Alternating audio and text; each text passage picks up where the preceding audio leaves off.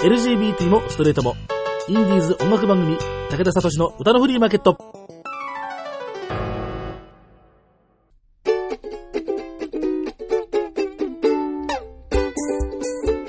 皆様こんにちは。ご機嫌いかがですか？草食系でも肉食系でもありません、共食い系男子武田聡です。悪夢のような初夢企画2連発というか、2連発 ×2 の4回、本当にドロドロジメジメしたレメシ4回の、今年はこれで行くんですかっていうような話もちょっとその時にあったんですけど、いや、いくらなんでもそういうことをするとリスナーの皆さんもちょっと嫌になっちゃうんだろうなと思ってですね、今日からレギュラーに戻って、レギュラーはなんか爽やかに明るくなんか楽しい感じで行きたいんじゃないのなんていうようなことでですね、そうしたらちょうどタイミング的にですね、ちょうどうってつけのお客様の一番いいイベントが近づいてまいりましたんでですね、そんなわけでご紹介いたしましょう。今日のお客様です。淡い春、光る夏、影秋、灯る冬というわけで、今日のお客様はこの方です。どうも、こんにちは、こんばんは、メンディです。はい、お久しぶりです。お久しぶりでございます。はい、なんともう矢継ぎ早に4枚目のアルバムを、はい、この次の日曜日2月2日のメンディさんのユーストリーム公開番組、ジェンダースナイトで、はい、そこでレコ発番組やっちゃおうっていうようなわけでですね、はい、なんか恒例になったような気もしますけれどもはい、紹介をしながら進めてまいりますので、よろしくお願いいたします。武田聡の歌のフリーマーケット、メンディ4枚目のアルバムは綴りに注目、コスチュームプレイの謎。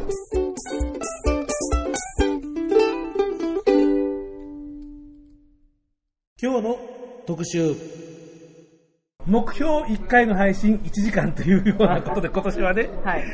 なんとかですね、頑張った。こういうこと言うから長尺になっちゃうんだね。まあね。はい、その矢継ぎ早4枚目のアルバムの、忘れてしまわないうちに告知をしとこうと思うんですけれども、はい、いや、今今日の題名でも言いましたけど、最初コスチュームプレイっていうから、前のメニー D の、はいはい、なんとも言えない奇妙キテレスな、衣装のイメージがバーンとあって、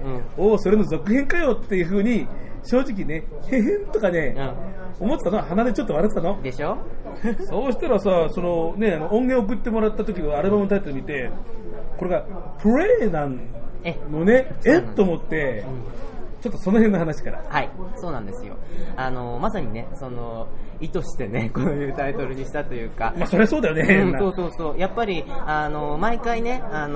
そのお客様の楽しませて期待にどこか応えながら裏切ってたいっていうのが常にあるから。いつも裏切られてる。で、前回がスーツに、パニエっていうなんかフリフリの衣装だったので、もうメンディこの路線で行くのかと、思わせといて。ロケの小学生から、AV の撮影ですかっていうふうに言われちゃった逸話もありましたけど。そうなんですね。で、それで、でもそうではなく、コスチュームプレイっていう、もともとね、演劇用語とか、時代劇とか、歴史劇のことを指すので、それとかけたりとか、プレイもプレイじゃなくてプレイっていうことでね、これはね、コスプレってよく訳されるんですけれども、そうだよねそう L じゃなくて R っていうのもで、今回のアルバムのテーマがモボモガって言ってもね、私世代とかモボモガって言っても分かんないでしょ。分かんないね。僕の世代でも僕はよく分かるけど、結構危ういかもしれない、モボモガでしょ。で、モボモガっていうのはそれこそ大正後期から昭和の初期かに、西洋の文化が本当に日本に入り始めて、一般のね、市民でもそういった西洋の文化を手に取ることができるようになった時代に、いわゆるその洋服だったりとか帽子だったりとか、そういったものをみんな身にまとい手にして、で街をね、闊歩してた、女性男性たちをモダンボーイ、モダンガールって言ってね、ほぼもがって言ってたんだけれども、じゃあなんでそれを持ってきたかというと、まあ言ってしまえばその当時の流行りだったわけで、もごもがっていう言葉そのものだったり、そういう文化そのものが、で今日、まあ、常にどの時代もいろんな流行があるけれども、特にね、なんか私は今この時代で同世代とか私よりもちょっと年下の人たちとか見てて、もうとてもつまらなくて、つまんないでなぜかというと、こうみんなね、雑誌とか、はいはいはい、ウィンドウとかテレビとかネットとかに出ているただ同じ格好をして、でみんななんか同じような顔をしているような気がしちゃって、骨格までなんか同じような感じするもん ね、 そうね、食べ物のいいもん食べてるからね、奴らは奴らだけど私だってそれなりにいいもん食べてきたのよそんなどうだっていいんだけれども、でもね、だから何が言いたいかっていうのは、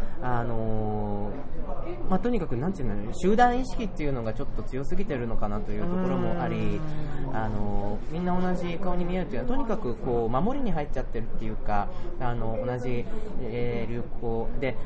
流行っていうのをある意味合言葉にしちゃって、そこで共有することで、その仲間に外れないようにというか、でも私がすごく感じるのが、それこそそのもぼもがっていう言われていた時代のその彼らのファッションだったりとか写真を見ると、誰一人としてなんかこう同じ顔をしている人がいないというか、っていうのもそれぞれ自分の個性だったりとか、自分の意思っていうものを表に出すためのそういうファッションだったりとか流行、それを身にまとっていたような、だから流行は決して流されてしまうものではなく、波に乗るもの、ファッションは着られるものじゃなくて、着こなして自分を表に出すもの、自分の個性を表に出すもののはずなのに、特に日本人なんか特に今そうね、本当にみんなただ単に着られちゃって、流行流されちゃって、同じものを同じことして、そういう一つのテーマの中で共有することで、なんかこう一人じゃないっていうような仲間意識にこう捉えられちゃってるような、でもそもそも人ってその人一人の個性だったりとか意思があってすごく輝いたりとかね、その人らしさがすごくその人が魅力的に見えるもんだと思って、もちろんね、そういう集団生活だったりとかそういったものを否定するわけではないんだけれども、でもその前に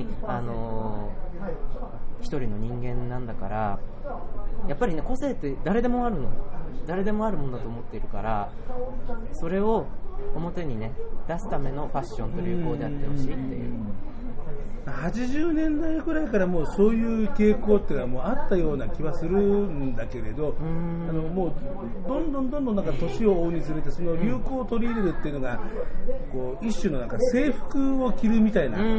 もうそういうなんか約束事があって、なんかそれをなんかまとってでみんな同じに見えるっていうのが、もうどんどん80年90年2000年代2010年代ってどんどんなんかそっちの方に突っ走ってるような感じがするけど、そうね、そのモダンボーイモダンガール、もうちょっと遡って文明開化のくらいのあたりだと、浮世絵っつうの、ほら頭ざん切りにしてこうなんか塩ビ服かなんか着て、で牛鍋かなんかついて新しがるっていうそういうほらのあるじゃない、そういう浮世絵が、であれってその制服をまとうっていうよりもなんかよくわかんないけど、その新しいものなんか貪欲になんか全部取り込んでやってみて、まあその結果はやっぱりなんか滑稽なんだけど、なんかやっぱ違うような気がするのよ。どっちかっていうとなんか今の話ってなんか貪欲に何でもなんかこう自分がなんか新しいもの面白いから、どんどんその周りがどうかってことはもう関係なく、俺はもう新しいものを身にまとうぞみたいな、そういう強固な意識の、まあおかしいっちゃおかしいのかもしれないけど、なんか今話聞きながらそんなことをちょっと連想してしまいました。でも貪欲の方がいいと思う。まあそういう意味でなんか肉食なアプローチだよね。そうかもしれない。でもなんかメンディ自体がどちらかというと肉食装飾ではないかな。装飾じゃないよね。まあ風貌はなんか装飾ような感じもするけども、そのミュージシャンパフォーマーの立ち位置は完全に肉食だもんね。かな。のような気する。まあ、本人はそんなのどうだってよかったりするんだけど、でも化けちゃうとすればね、まあ、貪欲ってことだよね。貪欲、すごくね、うん、じゃあその貪欲なメンディさんの4枚目の1曲目がリードトラックっていうのことなんで、ええ、じゃあまずじゃあそのね、はい、1曲目でリードトラックだから、うん、もう面談切ってるっていうことでしょ。面談って言葉久々にじゃあどんなものかっていうので、ね、まずはね、はい、僕もうのっけからこれああいや好きとかっていうね思いましたので、聞いていただきましょう、はい。2月2日リリースになります、はい、メンディさんの4枚目のフルアルバム、ね、もう4枚も全部フルアルバムですからね、コスチュームプレイの1曲目リードトラックです。シリウスな2人。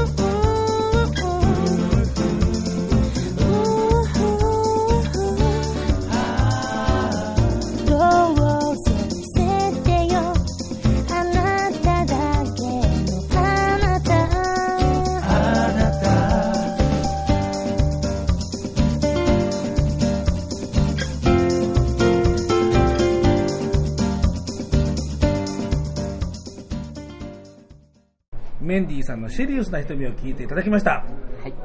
い、ラテンじゃないですか。ラテンですよ。めんちゃんラテンめんちゃんラテン明るくないよね、決して。そうですね。だからさっきもね、本番前武田さんと話してたんだけど、ラテンそのものが決して明るい音楽じゃないから。そうそうそうそう、よくね、日本人なんかラテンね、ほら、うん、アッパッパーの人はこうラテンななんてことを言うけど、うん、でもラテンミュージックって実は暗いよね。うん、なんかその念がこもってるというか、うん、土地柄もあるのかな、なんかこう、これをだからね、こういうどちらかといえばヘビーな運動になると思うんですよ、ラテンって。で、そういうなんか音に乗せて、そういう、まあ、バックだからこそ、今回のそのモボモガっていうテーマだったりとか、アルバムのタイトルでコスチュームプレイっていうのをつけられたと思うし、やっぱりその時のサウンドに乗っけて、そのよりこうコンセプトを届けたいしね。前作なんかはだからその夢っていうテーマを伝えるために、ああいうサウンドユーロになったわけだし、本当に今回はなんだろう、もともとこのアルバムっていうのは3枚目でやりたかったことだったので、あ、はいはい、あの時にこう2つあってねとかって前の時になんか、うん、ね、なんか言ってたような気がする。そうなんですよね。その一つが実はこれだったわけね。そうなんですよ。ただ結構すごい重要な意思だったので3枚目っていうのが、うんうん、そこでモボモがやっちゃってたら多分その2枚目の流れでね、どちらかというとすごい閉鎖的というまでは言わないけど、ちょっと明るめに振りましたね。フラジャイラからみたいな受け止められ方はあったかもしれない。された危険性はあったかもしれないね。それに曲書きの時点でやっぱりそのやっぱり3枚目があって今回の作品かけたのでね、全然違う作品になってたと思いますね。だからよかった。あれだけこうポップに振り切った、ね、しっとりとした、こう地味なっていう風に確かあの時言ったと思うが、2枚目のフラジャラーから一転3枚目のドポップなメンディを出して、でさあじゃあその次はっていう時に、なんかポップだけど、このぐらいところにこうなんか触れてる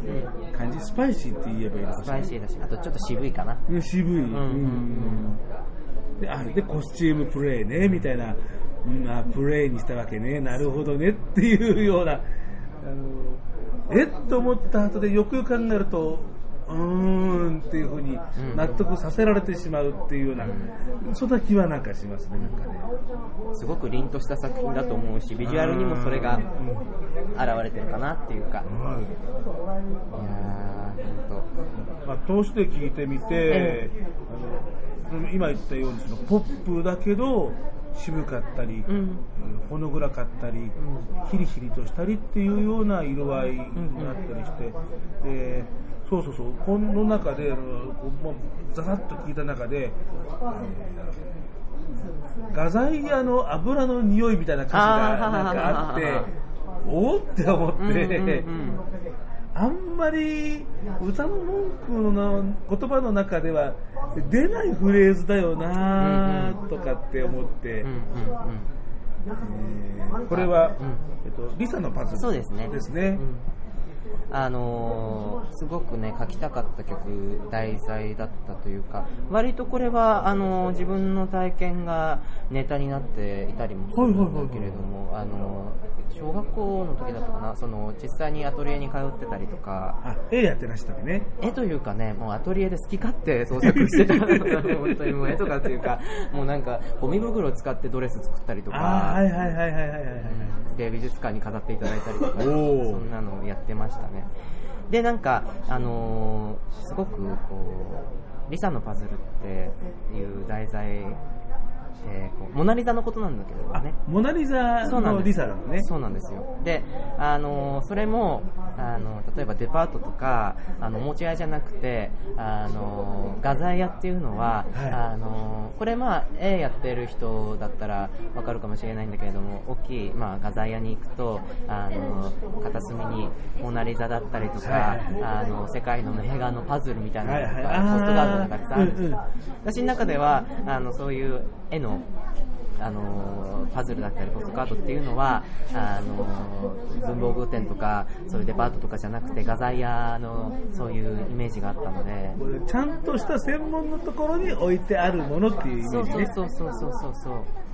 でとてもこう凛としててね、なんて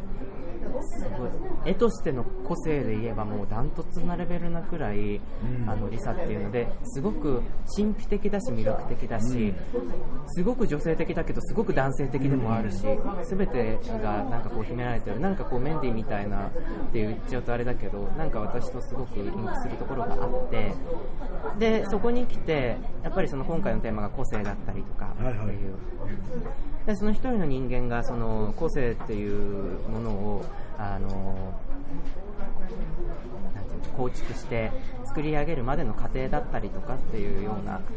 事細かなその間の過程はこの曲の中に全然書かれてないけれども、そういう葛藤みたいなその歌詞の中にも出てくるんですけれどもね、大人になるまで流されつまずいてっていうようになったりとか、結局そのリサのパズルを買った主人公っていうのは飽き性なもんで、すぐにもう親にその組み立てる役目を任せちゃって、でその時の何でも人任せにしていた自分のように何でも運命まで人任せにしちゃっていた主人公が、それも今はもう笑い話よっていう風に、で人は変われるんだからっていうようなことでね、いつかのリサのパズルのようにっていうことで、そこでリサのパズルもすごく個性の象徴ですよね。もうあんだけ人に流されていた主人公がいきなりもうリサになっているっていう、なるほどさっきの流行に流されてのアンチテーゼをここで提示してるわけね。そうなんですよ。ではじゃあその、リサのパズル、2曲目になるんですよね。さっきのシリウスの瞳の次に収録をされています。2月2日からリリースですからね、メンディさんのさっき告知してませんでしたよね、新宿2丁目アラマスカフェで、第1日曜日ですので、2月は2月2日ということに、なりますけれども、6時からの、2時間番組、最近は前はその後に番組があったから割とかっちり終わってたけど、なんか最近後番組がないから結構なんか、2時間半とかなんか好き放題やってるようなね、ジェンダーラスナイトという、アラマスカフェに行くと、そこのもともとの蕎麦屋さんの、売ってるところのDJ ブースのところでお送りしてますから、直接いろんな飲み物とか食べ物を食べながら聞くもよし、遠方の方はユーストリームでその番組の生放送を聞くもよしというようなことで、当日アラマスカフェに行くとこのコスチュームプレイ売ってますから、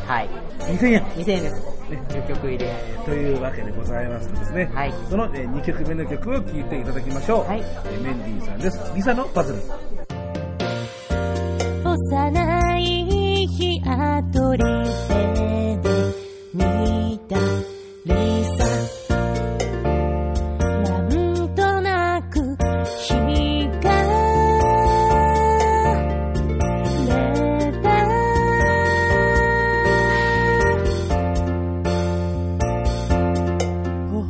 微笑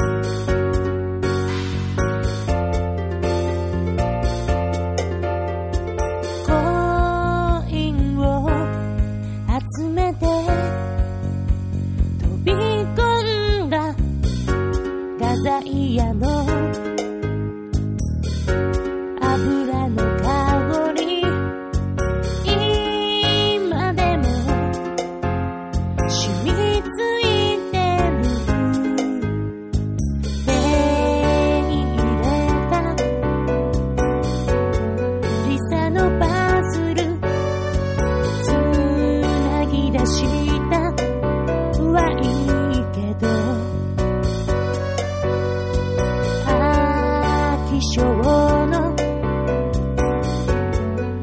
私はすぐ母にその役を預けた。大人になるまで流されつまずいて、人のせいにしていた。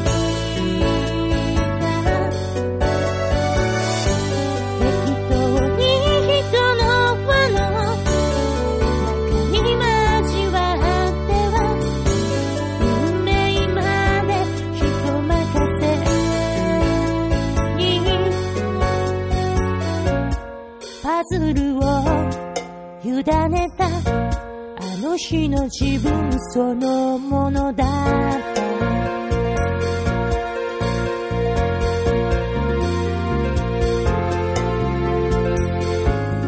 それも今は懐かしいこと、私を選んだ私の鏡に映る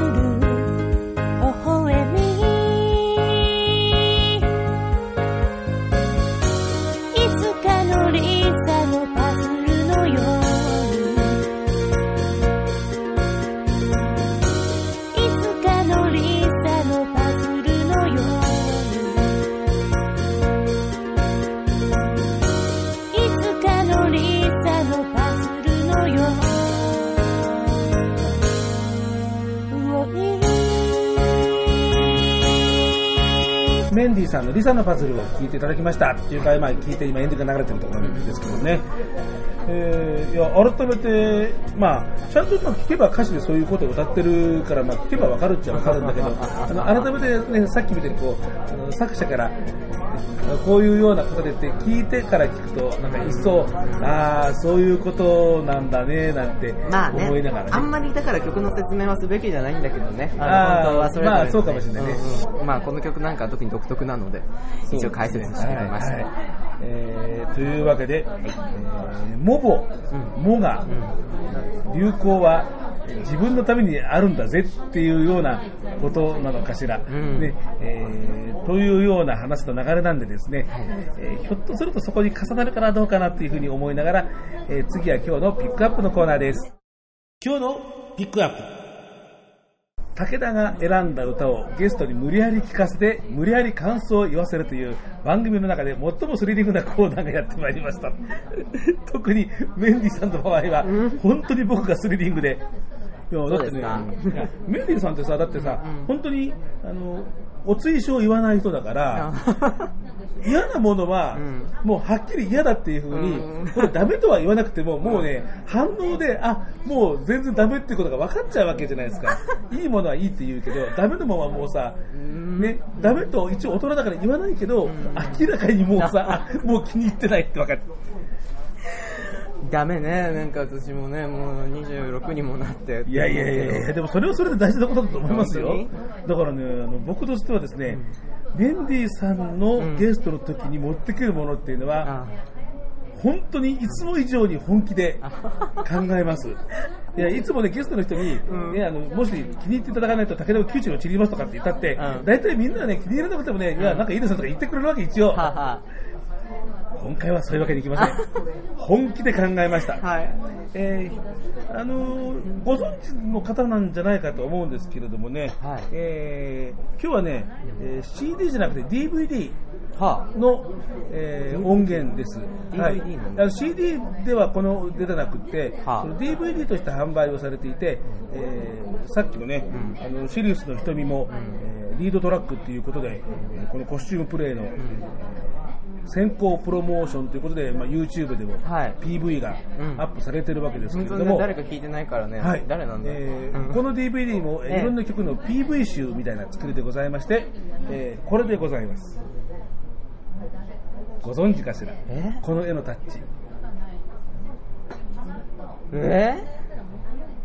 どうなったあ、わからない、うん、メン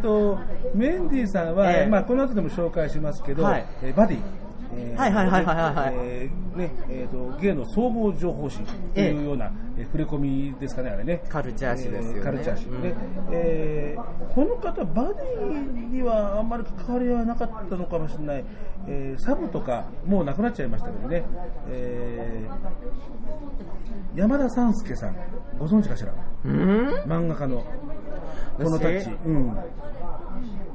バディとはあんまり関わりが僕も調べてみたけどちょっとあんまり見つけられなくて、で、まあ、いろんな、まあ、アンダーグラウンドのものとか、それから、小太りじいさんなんかの差し入れとか結構いろいろいろんなお仕事してる方なんですけどね、ちょっと開けていいですか。どうぞどうぞ。開けても何もないもうディスクしかありません。すごい可愛くメイドイン台湾って書いてある。そうそうそうそう。メイドイン台湾って別にこれ題名じゃありませんから、ねこれが、楽曲が入っててうんそう楽曲が入ってるのいろいろ入っていてこのザ・チキンっていうのは楽曲じゃなくて、まあ、ショートムービー、あとは全部楽曲なんですけれども、こ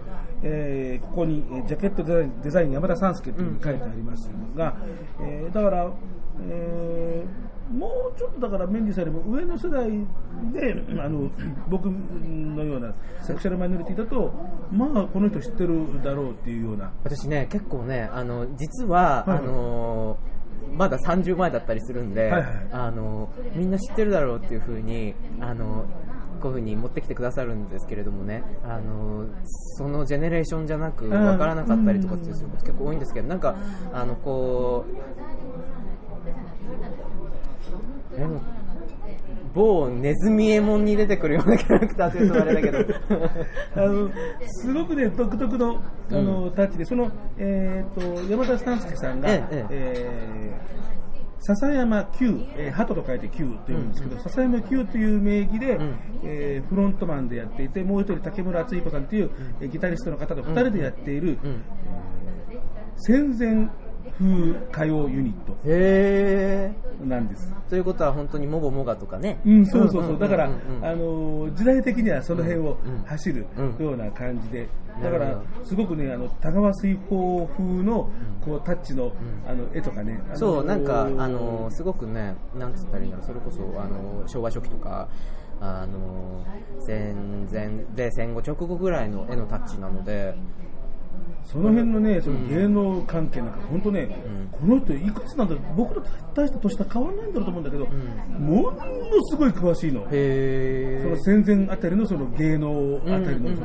状況をどこで調べるんだろうなとかっていうふうな、くらいな感じで音楽性もPバンから歌声の港っていうアルバムを出していてこれ もう全面的に PV 含めてその展開なんですけどね、これが DVD で水船という水船、そこからですね今日は、はいマルゲリータ・ハポネサというです、ね、あ何これ楽しみですメンディーさんには DVD なんで映像も一緒に、はい、あやった、ね、リスナーの皆さんすいません音声だけです買ってください、ね、買ってください、高円寺の円盤に行くと売ってますあそうですか、はいちょっとメイドイン台湾仲間でちょっと私もねいや台湾バカンできないよちゃんとプレス綺麗なんだから紙ジャケとか、はい、というわけで、美しい、想定の非常にこうすすけた感じのまた味わいがね、いいじゃあ水船 DVD から、はい聞いていただきましょう「とまり」という1泊2日の三髄にしろと書いて「とまり」というユニットです、はいDVD 水船からマルゲリータ・ハポネサギターの調べはいずこやら遠い道のりを風任せ緑の山の独り言マルゲリータ・ハポネサよろれんよろれん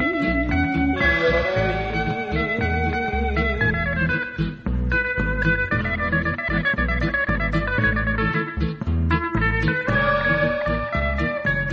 任せ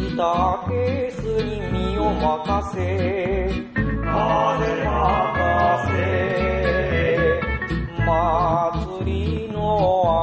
のこの胸のマルゲリータ・ハポネ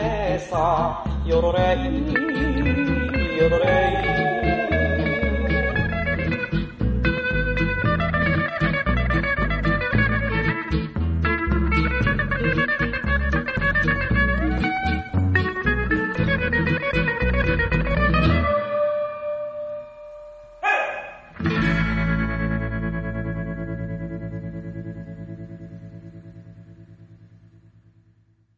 笹山久さんこと山田三助さんと竹村敦彦さんのユニットとまりの曲でマルゲリータ・ハポネサを聴いていただきました、うんはいもう戦前、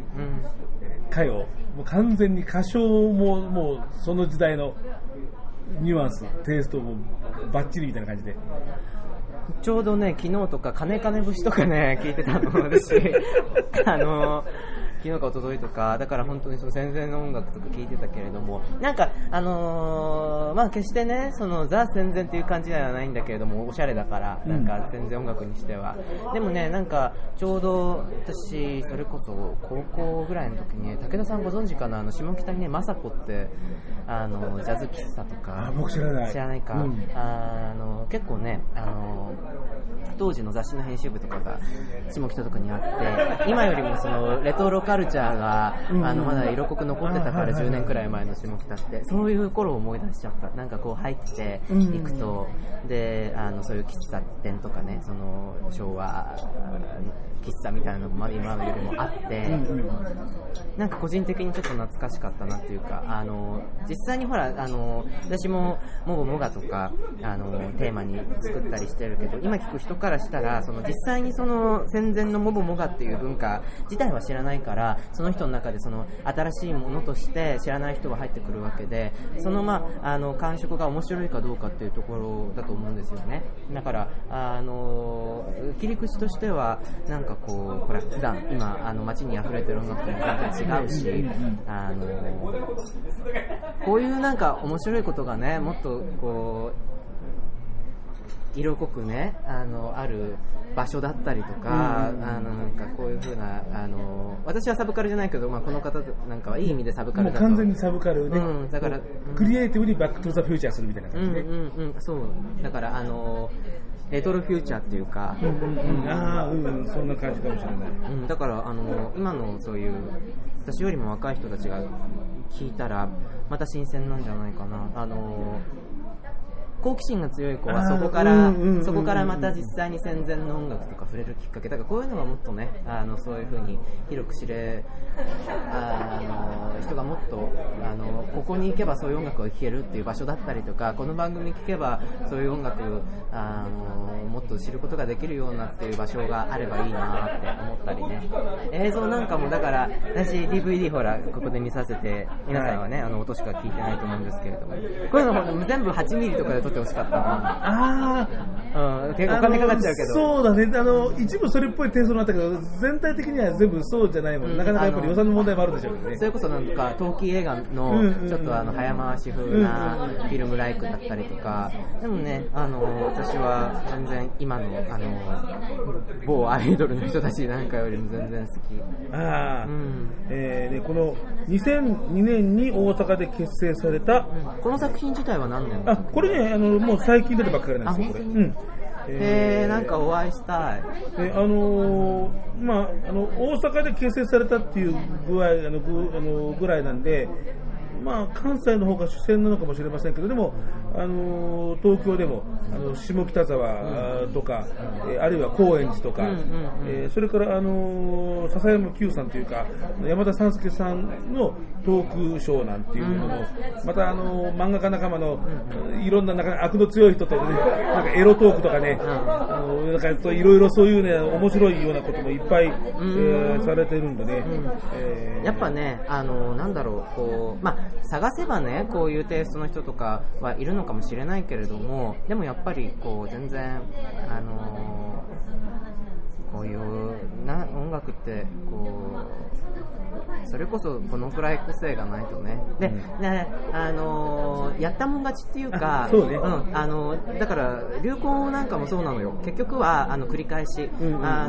ファッションなんか今のトレンドじゃないし、それこそもごもがの頃のファッションを取り入れたり、私の話になっちゃうけど、でも例えば今の10代の方とかが見たらこういう服もあるんだみたいな、その人から新しいんだから、どちらかというと、私より若い人たちなんかは、物珍しいもあるかもしれないけれども、ちょっと新しいものという風な解釈で捉えるからね。今この時代にないものなわけだからね、やっぱりそういう意味では、斬新だとも言えるんでしょうね。そうだから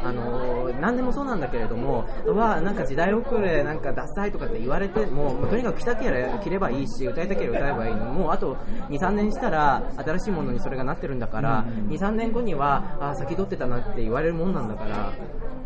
でも最近はもう単に古臭いとかっていう風に言われる言葉なんか少なくなってきたんじゃないのかなとかって、もういろいろそういうようなものをみんな見てきてるから。でもね、凡人はダメまだダメ、凡人って言ったらあれだけど、やっぱりそんなに、不思議なのがこんなにネットとかそういったものが普及してるのに、そこまで調べたりしないというかね。もうだいぶなんかもう世の中慣れてきて、そういうようなこともなんか理解も随分なんか浸透してきたのかなとかって僕は勝手に思ったけど、まだまだそんな甘くないのかな、うん、あでもねそれはねどの時代もそう、結局ね全部が一致することなんかないのだから、もうなんか自分のスタンス見つけて堂々とやってれば気づく人は気づくし、うんうん、はい昭和前半にかつて存在したようで存在しなかった架空の歌謡と言えるかもしれませんというふうにね、この泊まりのサイトに、書いてあります。この水舟、DVD、さっきもちょっと言いましたけど、高円寺の前にも一回あれだね、カシミールナポレオンをご紹介して服部敦君とメンディさんを悶絶させたことが確かありましたけど、覚えてないあの時にねほら高円寺の円盤って言った瞬間に、うんうんうん、トラちゃんとメンディさんが2人してあー、うんうん、円盤納得みたいなね、うんうん、で僕その時はそんなにその円盤っていうのが悪の強い道だっていうふうに認識なくて、でそこからいかにここが恐ろしい店なのかっていうことをねでその円盤で、置いてあります。通販円盤の通販でもやってます。それからもちろん泊まれのライブ会場でも、販売をしています。1700円ということで、あでもお話ししたいなこういう方と。いや本当にね造形が深いですからこの辺の時代の、うん、面白いですよ、うん、もし機会があったらぜひぜひはい、一番楽しかったですやった別に指定するわけじゃなくてね、今までの方ね、違う覚えてないの今までの方、まあほらあんまり興味関心他にないとかって前にもね言ってたからあんだけど、でもいやよかったちゃんとね狙ってきてるなと思った狙った、結構本気で考えたありがとうございます。私もね、はい、刺激になっちゃった。はい、というわけで今日のピックアップは泊まりのDVD 水舟からマルゲリータハポレサを聴いていただきました。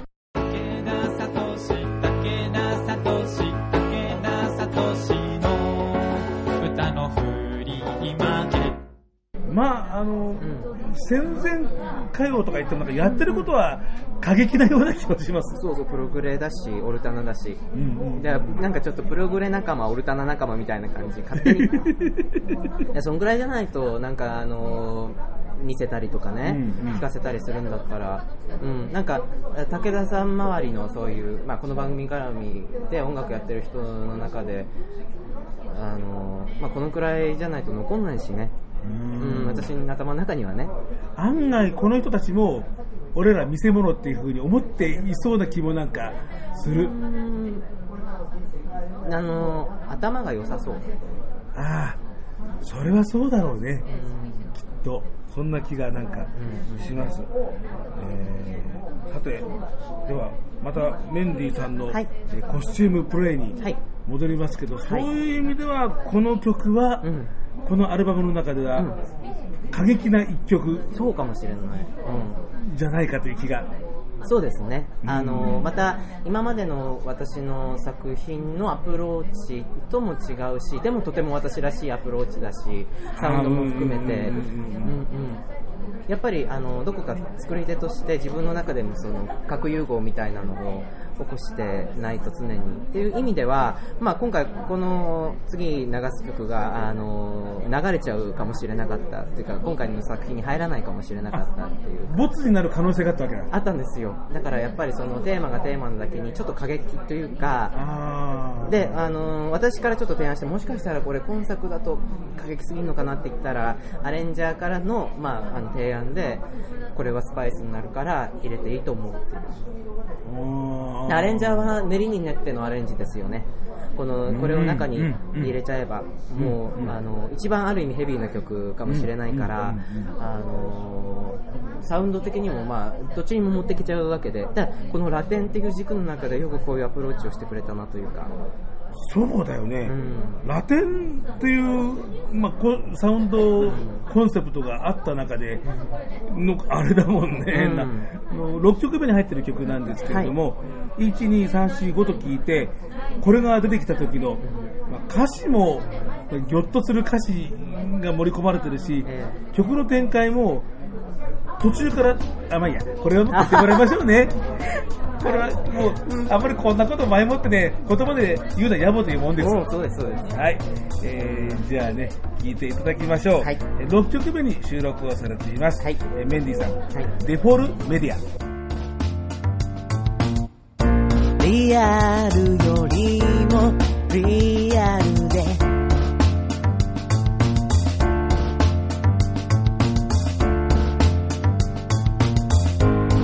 目まぐるしいビジョ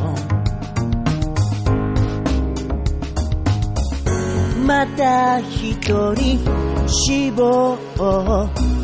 また一人誕生、また一人死亡、また一人誕生、決めたメイクのキャスターもみんな同じ声に聞こえるから怖い。レコードメディアレコードメディアリア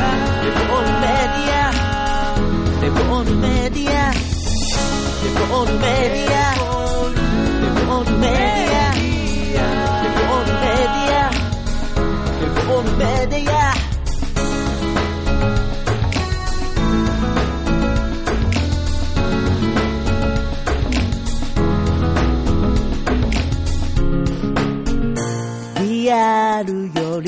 もリアルで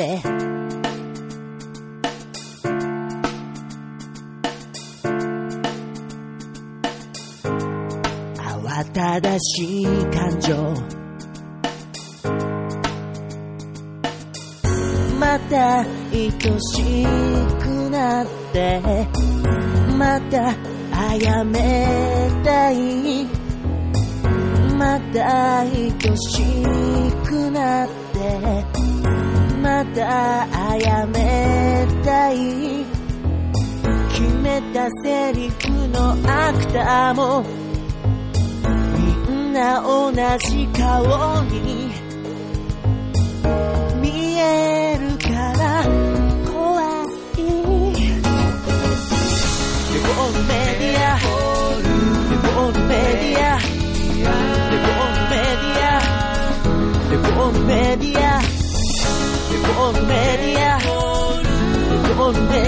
い僕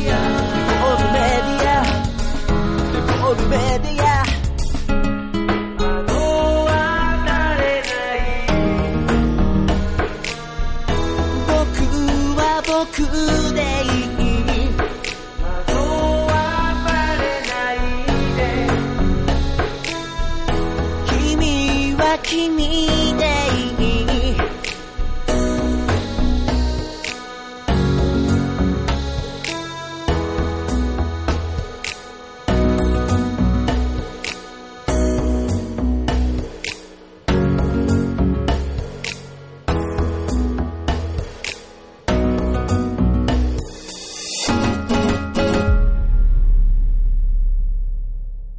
メンディさんのデフォルメディアを聞いていただきました、はい。さっきはあえて強調してデフォルメディアと切ったけど、これやっぱ切らない方が粋だよね。デフォルメディアも造語で、まあ、造語ですからね、うん。要はそういう造語ですよね。そうですそうです、はい。僕の世代だと、うん、山下達郎が 4U を出した時の、ヘイリポーターのような違和感、うん、でも言ってることもなんか同じようななんかあたりのなんか、うん、いわゆるマスメディア風刺みたいな、うんうん、ところを出してなんかすごくなんか連想をしてしまいました、うん、どの時代もそうなのかな。なんかその人がマスメディアに対して抱くそういうなんつったらいいんだろうな、その怒りみたいなものとかっていうのは普遍的にあるものなんですかね。どうなんだろう、その関係性というか、でもね、なんかこうきっとね、同じようなテーマとかでいろんな人が曲って書いてると思うんですけれども、どの時代もそういう曲があるっていうことは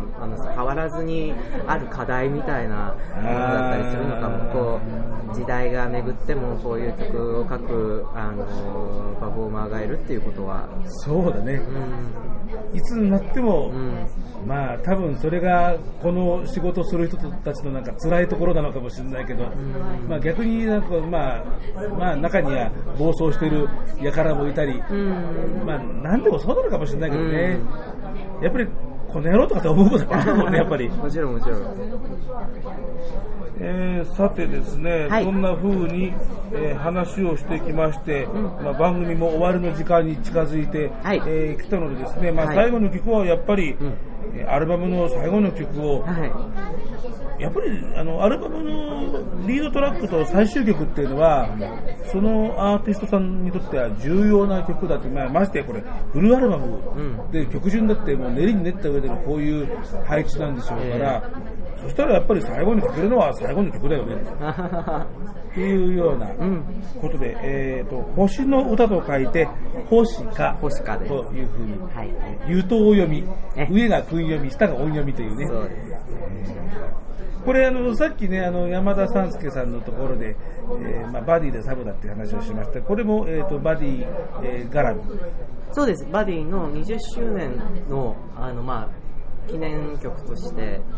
書いて、まあ、その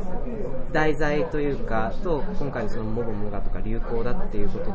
とてもなんかリンクするなと思って、要は結局まあ雑誌っていうのもそのもののアワーでその時の最新の情報を載ってたりとか、まあ、その雑誌っていうものも表紙があればわらばんしのようなページがあって、わらばんしのページでも本当にこう上下1センチぐらいの小さな写真や情報もあって、でもなんか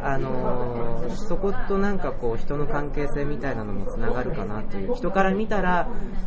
そういう雑誌の片隅の本当にもう目に留めないような情報でもその本人からしてみたらかけがえのないそれがこう情報だったりとか、そういう人間の関係とかけてその表紙の主役もページの脇役も隅っこの脇役も私にとっては人にとってはみんな同じスターというか、うんうん、さっきメディア風刺やったけど考えてみたらメンディーさんもメディアの中の一員であるわけですもんね、うんうん、結構だからなんつうんだろうな、攻守ところを変え、ちょっと例え変かもしれないけど、自分がこう腹立たしく思ったりとか、逆にひょっとすると誰かを腹立たせる側に立っちゃう、うんうん、そういう危険性もあるわけじゃない、うんうんうん、だからこういう立ち位置の人がやっぱりこういうような形で発信をしていくのっていうのは僕なんかはすごく面白いと思うし、やっぱり自分の中身全部こうなんつうのこう露出してどうぞご覧くださいっていうのは僕はすごく好きなんですよね。なんか結局その題材としてもごもがっていうことを挙げたけれども、やっぱり結局人対人っていうかね、うんうんうんうん、人対人のそういう思いはどんな流行の中でもどんな時代の流れの中でも廃れることなく半永久的にその当人が亡くなるまで残っていくもの、うん、だと思うし、私の楽曲ってどこかすごく死を意識してたりするので、どの楽曲も死があるから生が輝くっていうか、うん、死をもってその人が完結すると思ってるたちなのでね。だからこの曲なんかはどちらかというとその死があるから生が輝くというか、そういったことをすごく表してるような YTT じゃないけど、うんうん、2対1にあるような曲かもしれませんね。サウンドアプローチもそうかもしれないですよね、うん、なんかそうね、私はなんかまあどの曲もね全然比較もしないし、うん、順位ってないんだけれども、なんかこの曲はこの位置でみたいな風に区分けするとすればとても似たような位置にあるような曲かなっていうような、うん、前のメンディーがふわーっとこうなんかからかにくられっていう感じで終わったけど、一番最後どういう形で終わらすかっていうのはそのミュージシャンさんの一番の腕の見せ所なのかもしれませんね、うん、もうそのこの最後の曲の最後の一言できっとなんかこう救われるんじゃないかなっていうような聞き手が、うん、やっぱり終わりは大事だよってそういう話ですよね。まあね、誰だって作品はね同じプロの人はね、うんうん、ちゃんと相手のこと考えて作ってるわけだからそうね、こんなに自分勝手に見えててもね、私なりの、誠意です。はい、というわけで2月2日リリースの、はい、メンディさんの4枚目のアルバムコスチュームプレイの10曲目最後の曲、はい、今日番組の最後の曲でもございます。聴いていただきましょう。じゃあそこはじゃ あ、ミュージシャンご本人もう恒例のね最後の曲はもうご本人からどうぞポリポリ。いやもう3分だってこういうことだってやってるからもう全然平気でしょよ。そういうこと言わん言いなさんな毎回ほら新鮮な気持ちだから。あ、それはそうだ、うん。じゃあ、私なりの祈りを聞いてください。4枚目のアルバムコスチュームプレイから星か。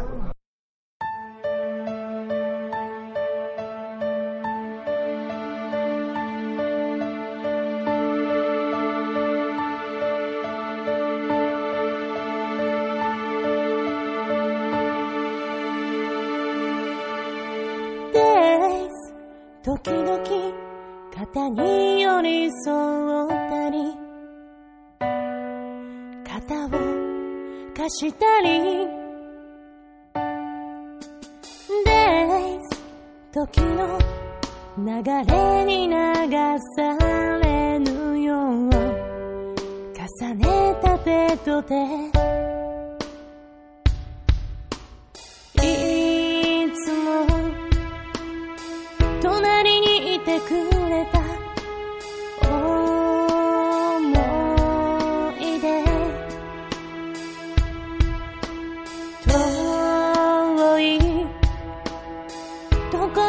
旅立った日の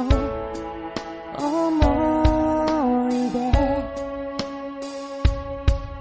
どれもが胸の中にあるかけがえのない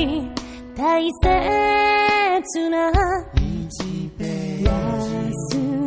れたくない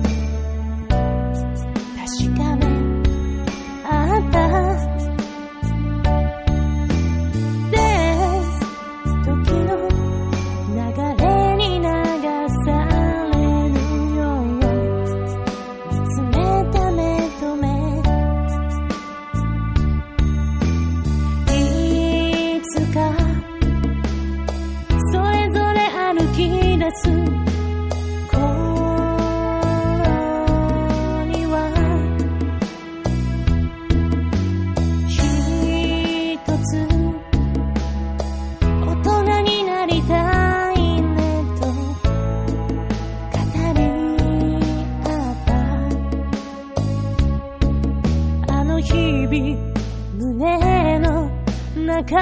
にあるかけがえのない譲れない忘れたくない心のカバーを飾った主役車来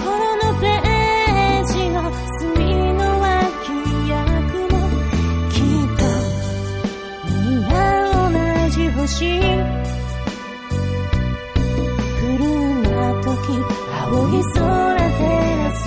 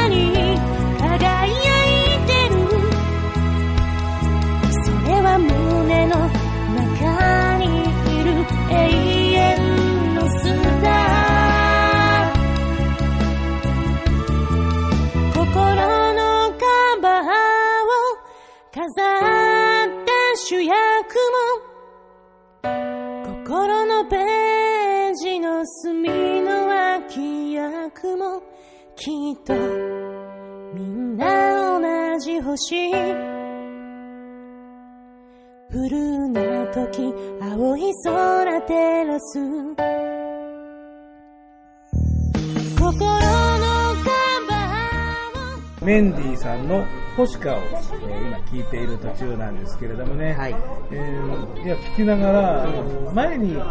この番組でも特集しました雪山ロッジ、下北雪山ロッジ、はい、あのレビューを藤島武さんがクイアミュージックエクスペリエンスで書いた時に、はい、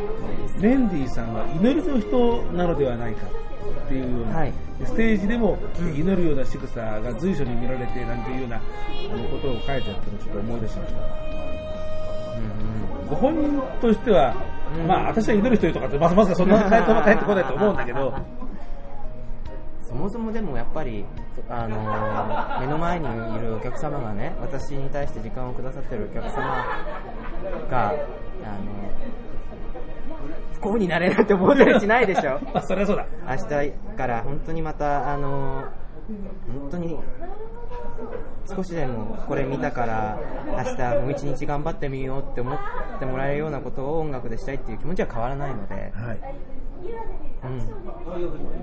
最後にそういうところに行き着くように、毎度テーマは違うけどそういう気持ちで作品を作ってますよ。ライブだってそうだけど、はい、当面ライブの予定は今回は慎重になっているので、はい、また決まり次第ホームページとか、はい、発表させていただきたいと思います、はい。メンディさんのウェブサイトはまた番組ブログからもリンクを貼っておきますので、ありがとうございます。ちょくちょくとチェックをしてみてください。ありがとうございます。コスプレのコスチュームプレイじゃなくてコスチューム PKRAY の謎がちょっとは解けましたでしょうか全容が明らかになるのはもう何度も言ってますが、この次の日曜日2月2日、はい、夜の6時から、新宿2丁目アラマスカフェで、ユーストリーム、公開生放送、はい、生番組、はい、公開処刑何回も言うけど、ここで10曲全部恒例の、はいね、はい、本人のレビュー付きのいらない人間ライナーのいや何をおっしゃいますか、はい、ということでね、はい、お近くの方はぜひともね、アラマスカフェに来ていただいて、はい、番組の観覧自体は無料ですけれども、カフェなんで、はい、いろんな、飲み物とかお酒とか、そうです、あるいはフードとかね、そうで、この日コスチュームプレイっていうこの日限定のオリジナルカクテルを出すかもしれない、出す予定があるので、お酒飲めない方のためにノンアルコール版も作りますね。またその詳細に関しては私のホームページでアップさせていただきます、はい。じゃあもうね、下戸も、のんべえもいらっしゃいと酔っ払い嫌いだけどね節度も持ちましょう、ね、酒は飲んでも飲まれるなというわけでございます、はい。ぜひともね、はい、アラマスカフェで、ジェンダーラスナイト、はい、メンディさんの月1のプログラム、どうぞお越しください。たくさん、あんまり1万人も来られちゃうとちょっとあそこ終了が困りますけど、いやもう来てください本当に、よろしくお願いいたします、はい。大勢の人の、はい、番組観覧をお待ちしております。ありがとうございます。よろしくお願いいたします。2000円でございます、はい、10曲入りでございます、ね。お釣りの用意ができるだけない方が嬉しいぞ。そうですね、できるだけで崩したいよっていう方は何かフードを頼んでいただいて、絶対にワンフード何かドリンクやらないやら、必ずね注文必須でございますからね、はい、よろしくお願いします、はい。アラマスカフェにもお金をちょっと落としててくださいぜひよろしくお願いいたします次回の配信ですけれども2月の9日ということになりますんで、多分何も考えてないんですが一人喋りで、はい、何をするかは全く決めてません。これから考えます、どうぞお楽しみに。だから、今これから言おう武田聡の歌のフリーマーケット、この番組ではリスナーの皆さん方からのリクエストやお便りこの次はもう一人喋るですから、ここはもうリクエストポイントです。大体ね、インディーズの人を紹介する番組ですから、最近言ってるんですけど、いつもね。もう自分の好きなものはもうディスク持ってる。だからリクエストしない、そういうことではありません。この番組を聞いてくださってる、そのミュージシャン、自分のファンのミュージシャンを知らない人に、その人のナンバーを聴かせる貴重なチャンスと捉えていただきたい。本当、武田さん知らなくてもね、武田さんのライブラリーにも飾られるわけなんです。そうです、そうです。そうすれば僕も、買うことになりますから、ね、ほら、1枚売れるでしょ何を説得してるんでしょうね、一体ね。それから、ミュージシャンさん、アーティストさん、オーガナイザーさんからの売り込みもお待ちしております。宛先は番組ブログにも書いてありますが、メールで、さとしたけだ、@hotmail.com、SHI とヘボ式のマジです。それから、いろいろな SNS、ソーシャルネットワークサービスも武田やっております。メインでやってるのは Twitter、それから Facebook、あとは、ミクシーも細々とやっております。そこでいろんな形で、DM とか、リプライとか、